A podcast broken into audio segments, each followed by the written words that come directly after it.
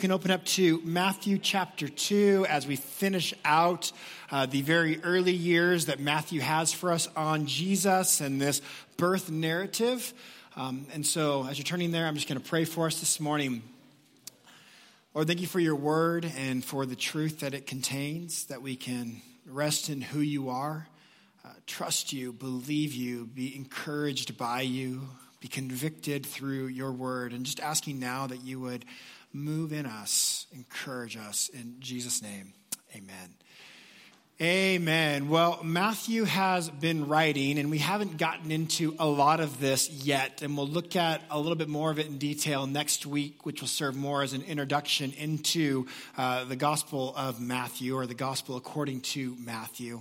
Uh, but he's been writing to uh, primarily a Jewish audience. And in so doing, when he's telling this birth narrative, he found it incredibly important to talk about this genealogy of who or where Jesus came from. And if you were here, I don't know, was that four weeks ago? We explored some of the ideas and themes behind this genealogy of who Jesus is. Then through narrative or storytelling, we continue to get insight once again to Jesus the King and through some of the stories of Herod and his responses and conflict that is met, we continue to see through narrative that Jesus is king. And now there's a third way in which Matthew is telling us who Jesus is, and it's through fulfillment of prophecy.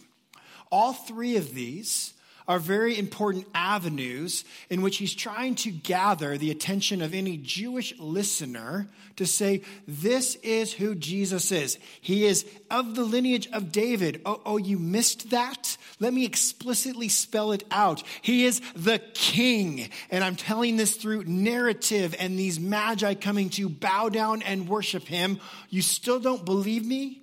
Listen, this is fulfillment of prophecy, and what was talked about in the Old Testament is now being described of who Jesus is. So I want to read this to you. There's uh, no less than at least three in here that we're at least going to explore, and the third one is a bit vague. I'm going to be honest, and I picked one of about four different ideas of what people think it might elude to. But it begins in chapter two, verse 13. It says, Now when they departed, behold, an angel of the Lord appeared to Joseph in a dream and said, Rise, take the child and his mother, flee to Egypt, remain there until I tell you, for Herod is about to search for the child to destroy him. He rose and took the child and his mother by night and departed to Egypt and remained there until the death of Herod. This was to fulfill what the Lord had spoken by the prophet out of Egypt, I have called my son. So, first and foremost, we're going to present these three ideas and give some context to what's going on, and then we're going to connect it to some big ideas for us here this morning.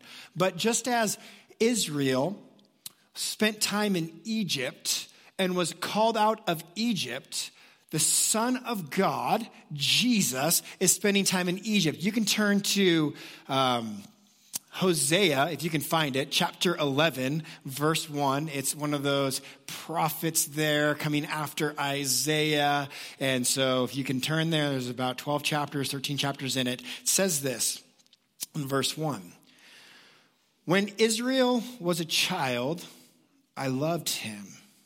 And out of Egypt, I called my son. So the Jews understood this to be a prophetic voice of the Messiah, that he would spend time in Egypt and he would be called out of Egypt. And so one of the themes that you're going to see today is there was a major disruption in the life of Mary and Joseph, a massive inconvenience. There, when Herod was seeking the life of Jesus, they would have to go live as immigrants in Egypt, just as ancient Israel had lived in Egypt. And when it was safe for them to come back, God calls them out of Egypt to go and dwell in the land of Israel. Okay? This is for Jesus as well.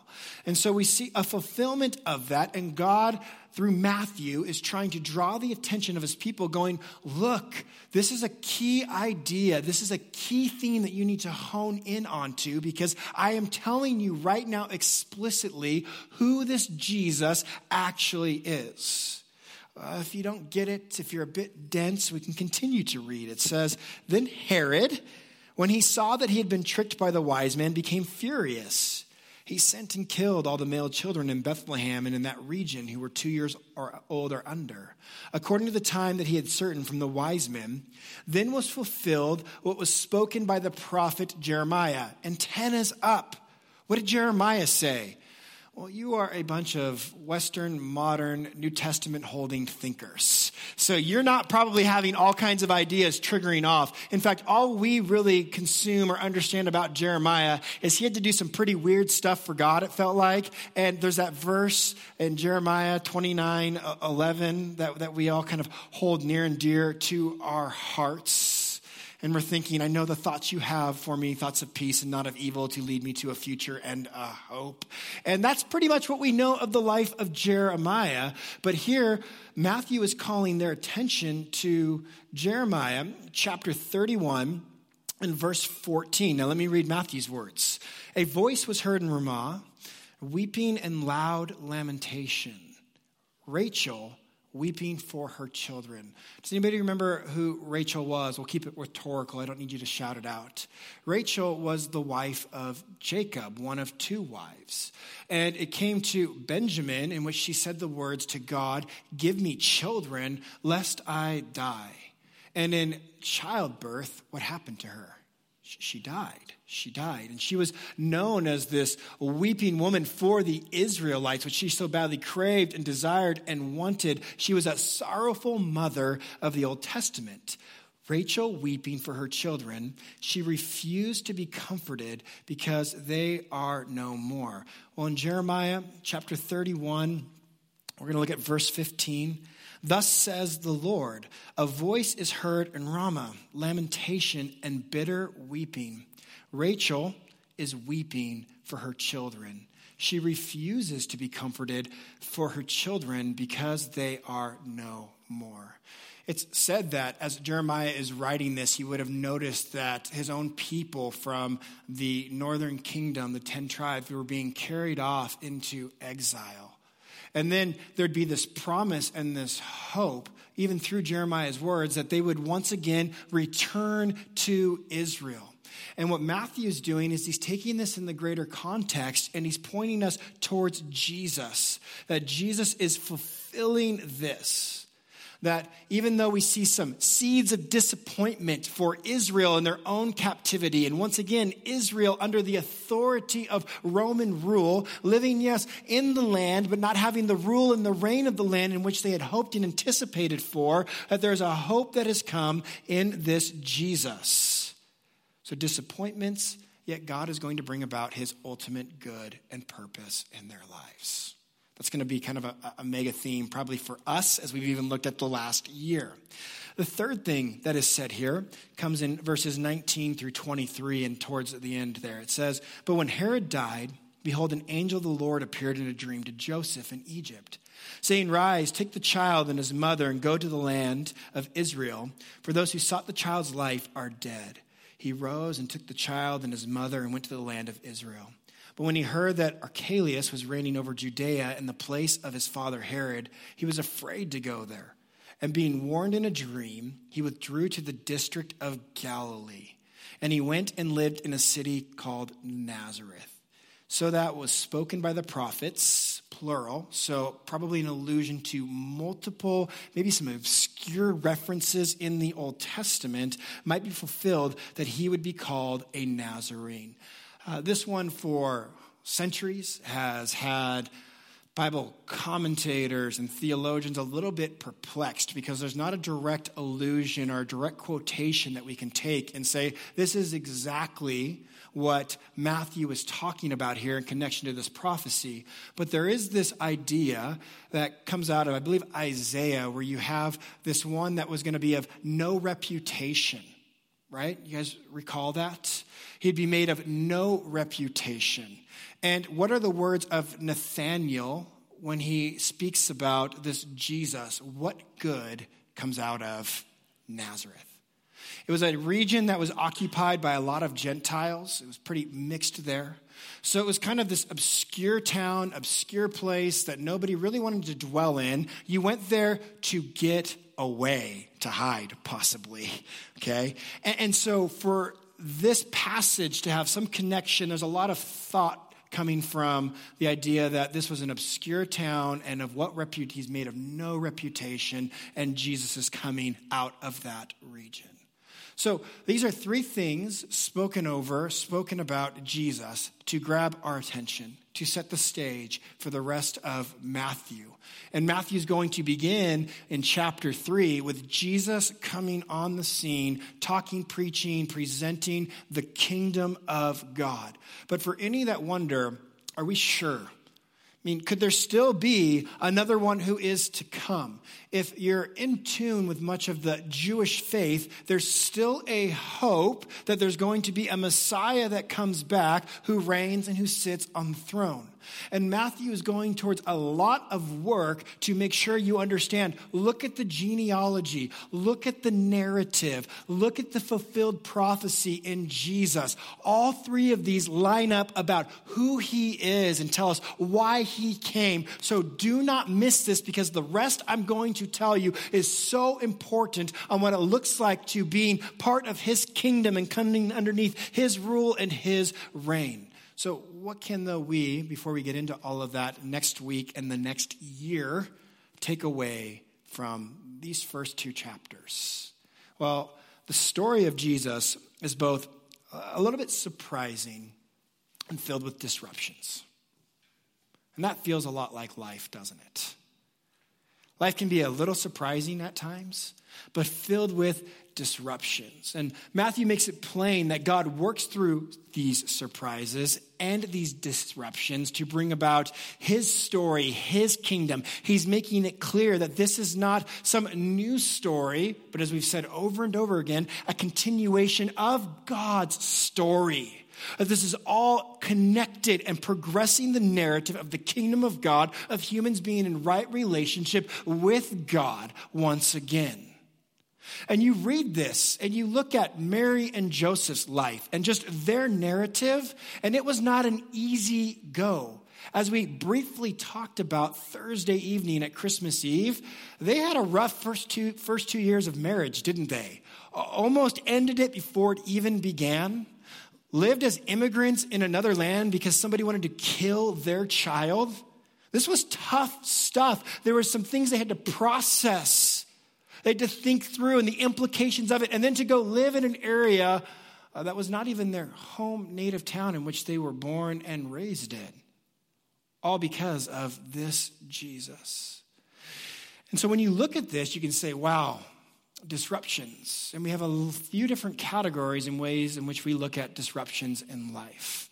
And this morning, I want us to see disruptions as opportunity. I'm bad at this. Just gonna be honest. I love my plans. I love when things go according to my plans, and I hate when the wrench gets thrown in. The extra meeting, the extra appointment, the you know kid who breaks a window out of nowhere, and you're like, that was not part of the plan, kid. All right, things are just supposed to go a certain way and progress. And so we need to, though, in a bit, reframe our thinking because life does not go how any of us planned. If this last year showed us anything, that is a true thing it showed us, correct? This last year, we've all experienced a little bit of disruption, something coming out of left field, a curveball in which we went, um, what's going on? It's caused some of us to say, what am I about? What brings value and purpose and meaning? And how can I react and respond in a way in which it shows what I'm truly about? And so we've experienced personal disruption. And what personal disruption has a way of doing is revealing what's inside of our hearts, of revealing what's going on and what then flows out of our lives. And I know that we're all very aware of this as life has been disrupted. I, I, love Paul Tripp on this whole thought process and the heart. If you ever want to have good studies on the heart, every one of his books, that's all he ever talks about. And he uses parenting and marriage and ministry and all kinds of different avenues to get to one thing, which is the heart. So pick up any of his books, he'll get there. But Tripp says this. It's a little long, so just hang with me. You see, Christianity, which has the gospel of Jesus at the center, simply doesn't rest its hope in big, dramatic moments of change. The fact of the matter is this the transforming work of grace operates in 10,000 little moments, more than it does in a series of two or three life altering events. So, what Tripp is going to say and continue to say in just a moment is who you are is not defined by a few big things that happened this last year, in the last 10 years, or in the last 20 years. Who you are is made up in the 10,000 little moments of life. The little irritations, the little frustrations, the little victories and joys that have happened in your life the disappointments, the arguments, and the frustrations, and the very mundane moments of your marriage or child raising or going to work daily and performing tasks. It's in those minute, minuscule little moments that God is forming and transforming our character. And He's working through us, and then it's highlighted how we live our lives. Tripp says, in other words, the character and quality of your life won't be defined by two or three life changing moments. No, the character and quality of your life will be defined by 10,000 little decisions, desires, words, and actions you make every day. It's really easy to live in the big moments and to respond in those moments, to think through and process those moments. But we have to realize that our life is made up of the 10,000 little moments daily. And how we react and how we respond when those disruptions and frustrations and complications all come into our life. So, how do you view interruptions? Irritations or opportunities? Right? How do you, how do I view the disruption of 2020? Irritation or opportunity? I love it, Mary. We know where you sit on this. Irritation or opportunity? How do you view the fights and the tiffs and the moments of letdown? Irritation or opportunity? So, the moments this week that you've encountered of interruption, how did you respond? Just, just think through your week. Or for some of you, just getting to church every single week on a Sunday because one of you wants to be here early and the other just hopes you get here, right? And that forms some kind of frustration in your lives. I'm sure I know it has. In my, my biggest fights in my marriage, just like open, this is who we are moment, has to do with time and being on time. It actually has to do with control and perception and how we're perceived. That's truly, so I, I can classify it as it's here's the problem. I like to be five minutes early is still a little late, just so you, just so you know. Okay, that's my view. And let's just hope we show up can be another view that is held that in, in our family. All right, well, we'll just say it like that. But the reality is, it's not actually about the minutes on a clock. It's not. It's about control. It's about a perception of I want people to know that we're here and that matters and, and those things. So, so it's always bigger and deeper. But how do you view the knock on your door when you're trying to get out of the house? How do you view the unexpected phone call that you know is going to be so dang draining? And you go, ignore.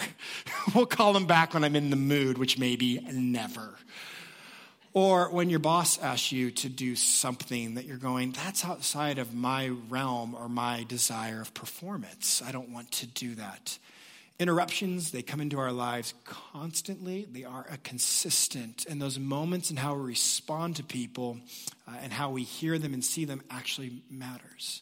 If you want to, you can turn over to Acts chapter 3. I really like this story. It's actually really funny. Um, I think it's okay to share.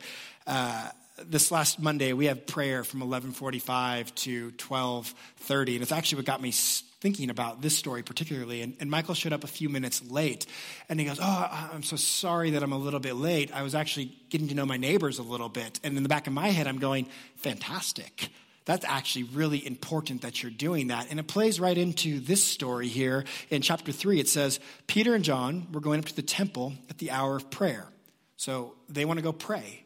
They want to go do religious things. They want to go spend time with Jesus, good or bad. That's good. Yeah, I love it. You should want to do that kind of stuff. And a man, lame from birth, was being carried, whom they laid daily at the gate of the temple. All those suckers, they're going to give to me. If I'm in front of the temple, they're going to feel obligated. I mean, if you're in that situation today, put somebody on the front steps, and as people are walking into the church, and if somebody's begging for money, I guarantee he'd do pretty well, probably better than the corner of Fred Meyer on Veterans Way or whatever it is. Just, just, you know, FYI and a tip. So this guy's out front they lay daily at the gate of the temple, that is called the Beautiful Gate, to ask for alms of those entering the temple. Peter and John, about to go into the temple, this guy asked to receive alms. Interruption. We got Jesus business to do. I got things to be about. We've got to pray. We've got to ask God to move and work in our lives. And all of a sudden, you have somebody, just put yourself in their shoes. This is annoying. I'm telling you. It is. This is frustrating. Why are you asking us for money? We're leading a church, an organization. Come on now, get with the picture. We'll set some other people up to handle that. What happens though? Peter directed his gaze at him, as did John, and said, Look at us. And he fixed his attention on them, expecting to receive something from them. Peter said, I have no silver or gold, but what I have I give to you in the name of Jesus Christ of Nazareth. I love that. Rise up and walk. He took him by the hand, raised him up, and immediately his feet and ankles were made strong. The guy goes leaping. What happens next? Peter takes it as an opportunity to preach the gospel to everyone around because this guy can't contain himself. Irritation, disruption, opportunity. We need to reframe our thinking down to even in our homes and in those little moments not just this is going to be a great Jesus moment and a big moment, which I'm going to get to pray and lay hands on somebody, and this is so epic, to your kid who's asked the same question for the 25th time in the last 10 minutes. now, teaching opportunity for them, correct, absolutely. But irritation or opportunity? And there are so many little moments that pass us by because we view things through the wrong lens. We don't have the compassion of Jesus. We don't have hearts that are filled with this idea of today I'm going to look for opportunities to love, care, and serve for others. The number of opportunities that I believe we miss because we're simply not living lives with eyes open, having spent time with asking God, how and who do you want me to minister today, is probably astronomical to some degree. Because we're so consumed, so concerned with, how do I get through my day? These disruptions, they also come into our lives and they want to teach us something else, not just looking for opportunities, but they're a question. Will you continue to trust God even when it's hard? That's a big question. It, truly is. Because we've all experienced trusting God in those highs and those mountain peaks and when He does something great or incredible in our lives. But in the everyday moments of all of a sudden when chaos ensues and our worlds are falling apart and caving in on us, do we trust God that He is able to be present with us in the midst? And when you consider this, this idea of trusting God, uh, what do you think about? When it comes to trusting God? What runs through your head of what is it? I mean, it's the most annoying question when you're telling somebody your big problems and they go, Do you trust God? You're like, Well, what do you mean by that? Because I trust him with my salvation. I just don't trust him with my bank account right now. Okay. It's not going very well. Uh, I trust him that maybe at some point things are going to work out, but I, I can't really fathom this moment of what it actually means to trust God. And I think when we talk about this, trusting God with a lot of evangelicals, there's this mindset of there's an upward trajectory if I trust God in which my life is actually going to go. That's not how it plays out in real life. Read Acts. They were not on an upward trajectory of your best life now. They were in a wave or a sea of ups and downs and great points and low points and having much and having little. And there was all sorts of problems filled with their lives. And this is where this is difficult for a lot of us because we go, yes, I trust, I believe, I have faith in God. But what tends to happen is we go, God, I trusted you with my health and it's not well, what's wrong with you? I trusted you with my wealth and now it's gone. What's wrong with you? I trusted you with my job, with my children, but it's not turning out how I anticipated and hoped. And as you read this narrative and you look at just Joseph and Mary and then the numerous stories we're going to get into in the Gospels, you have people trusting God, and then you actually read their stories, and it's as messy as all get out. Will you continue in the mess to trust Him? This idea of living by faith gets thrown out in a lot of different ways in different contexts. And the word faith in the Bible doesn't just mean some sort of intellectual belief in God. That's sort of what we've translated it to. It means no less than that, understand that, but it's something more. Faith means resting, trusting in who God is. Are you a person of rest? If you want to know, do I trust God? Are you a person of rest? It's very hard to sometimes equate those two things together, but it is actual truth. When you lay your head down, when you have quiet moments, are you at rest and peace because you know God? I'm not saying your circumstances are at peace and rest. There's storms and chaos all around us. But to trust God means there's this inner hope, inner trust, inner rest. And if you say, God, you are sufficient, you are what I need, you are who I desire, there's a peace about you. That's what we crave, that's what we want. It's not just getting what we think we want. That's not what faith does for us. It's getting His peace into our hearts, into our lives. Numerous examples we can pull from just the gospel stories that were told, but you can think about the disciples, uh, one of their many occasions on a ship, and it's not going well for them. Uh, one time, Jesus is sleeping on the boat while they're getting tossed around on storms. Another time, he's not even on the boat with them, and they're freaking out that they're not going to get to the other side. And there's all these circumstantial problems. And what we often see in our lives is we're controlled by our circumstances rather than actually trusting God in the midst of them and seeing his presence with each and every one of us. And Jesus, when he looks at them, he doesn't say, say, You guys should have just thought more positively about the moment that you were in and it was going to get better. But there's this intent focus of fix your eyes on me in the midst of the storm. Trust me. And where we often err is, I think I'm just going to convince myself I'll get through it in a certain fashion or a certain way. And Jesus says, don't fix your eyes on it just getting better or stopping, but right now in the present moment, fix your eyes on me. Even with the waves, even with the storm, this is what it means to trust me, to have inner rest, inner peace. We link inner rest and inner peace to a future moment when God calms the waves or when heaven comes in its fullest moments. But what Jesus is getting at is right now in your situation, in your place, I, I know it's crazy out there, but fix your eyes on me. I think we all struggle a little bit with that. I'll look to you and I'll really hope that it gets better, but what would it look like right now to fix your eyes on Him? Faith is applying what you're already convinced of. Are you convinced of what Michael prayed? Jesus is king? Are, are you convinced of that? Are you convinced that Jesus is present in the storm with you right now? That it's not getting past him or by him. And it doesn't mean you won't feel the moment, because you'll feel the moment. But you feel the moment in a different way when you truly trust and believe that Jesus is present with you. We cannot be so intent and focused on the problem getting fixed that we miss the king in the middle of it. And that, friends, is where we tend to live. Because by golly, we're Americans. And we're going to fix stuff. We're doing really great at that, huh? Fixing the country, fixing the world. I mean, wherever we go, things just get better. That's actually our mentality. We believe that. So true. And yet, yet we miss. It's not just about getting it fixed, but it's about worshiping God in the moment and that He is in control over those things.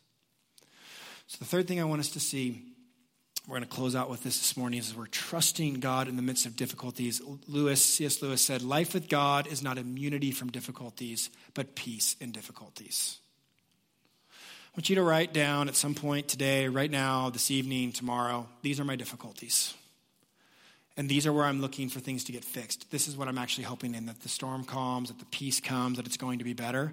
And I want you to instead, after you write that out, just kind of contrast it to what would it look like to look at Jesus in the moment, to worship him in the moment of this difficulty and trial, taking your eyes off what you think you really want, which is peace and easiness, and putting your eyes on what truly is peace, which is Christ, bowing down and worshiping him. And what is my then response going to be if I trust him? I believe it's going to bring about personal renewal in our own hearts and our own lives. And personal renewal never stays personal, it'll spill out and fall over on everybody around us. Uh, C.S. Lewis from Mere Christianity, if you haven't read it, read it. It's a must uh, as far as books outside of Scripture. Read Mere Christianity. But Lewis says, handing everything over to Christ does not, of course, mean that you stop trying. To trust him means trying to do all that he says. All of my antinomian friends are freaking out right now. Antinomian are just those like, hey, don't worry about anything, no progression towards grace. I'm giving just a really generalized, low level understanding of that. We could delve into the context of that at some other point. Wait, wait, trust means to actually do something? Oh, yeah. Yeah, let's press in. Lewis goes on to say, There'd be no sense in saying you trusted a person if you would not take his advice. Thus, if you've really handed yourself over to him, if you must follow that you are trying to obey him, but trying in a new way, a less worried way. A less worried way. Million dollars on the line, Brett versus Benny in a wrestling match. Am I worried about who's going to win that match? If you don't know, Benny is my eight year old son all right, I could destroy him blindfolded with one arm tied behind my back right now. I could still take him. I could fight and wrestle with him in a less worried way because the victory is going to be won. And really, once again, just kind of a cheesy, low level example of what Lewis is talking about here. But he's saying you serve Jesus, you press into Jesus, you participate and practice the disciplines, not to get something from Jesus but because he's enabled your heart to love him in that way. There's not this fear or worry of, God must hate me. He must be ticked at me, upset with me. I'm not worried about that as a Christian. Did you know that? I- am not. And it's actually freed me because of his victory. And I walk in that. I say, I want to pursue you. It's a different way of thinking. Religious people think, here's what I must do to please God. People in Christ say, God is pleased, so I want to pursue him in this way. Goodness, I think we just miss that. I think it makes so much of life a drudge when it comes to disciplines of prayer and fasting, when it comes to disciplines of reading scripture, when it comes to the discipline of gathering with the saints, when it comes to the discipline of being in fellowship with one another.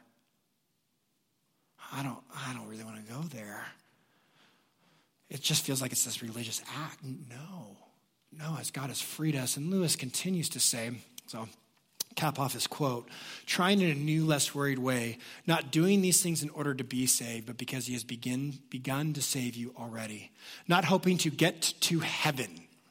We're going to talk a lot about that in Matthew. It's going to be fun. As a reward by your actions, but inevitably wanting to act in a certain way, that because at first faint gleam of heaven is already inside you. As we sang, heaven has come. His rule, his reign, his presence is spiritual, it's physical. He has a realm, he has a kingdom. We're participating in it. And we're spreading that light and taking that to other people. So, what this does is it begins to cause me to say, I want to participate in the disciplines. It's been a year of that for me, reading Renovation of the Heart, our celebration of discipline. And there's other books on my list saying, what, what does this actually look like to pursue God in these ways, through these healthy rhythms of rest, Sabbath, of worship, of gathering, and all the rest? Do I trust Him? Do I trust that He knows what's best for me? And I really want to pose that question heading into this next year. Because there are things that are going to get asked of us as God taps us on the shoulder personally. And it's going to be a major disruption. And it's going to drain us, it's going to take from us. Some of our time and talent and treasure that we like to store up for ourselves and progress our own lives, He's going to say, I actually want you to spend that in a different way. And I want you to use that for my kingdom and my purposes and my name's sake. But God, if I do that, will I have enough? Will I be okay? And my question to you is will you trust Him? Will you trust Him? in those areas of your life. Let's pray. God, thank you for a very simple reminder this morning. You are faithful. The genealogy tells us who you are, the narrative stories declare who you are. These prophecies say that you fulfilled it. We have all the reason in the world to put trust, which is our rest, really deeply in you and be a people of peace. So, God, encourage us in those ways. May we lean into that and serve you out of an abundance love for you. Be with us, encourage us in this time. In Jesus' name, amen.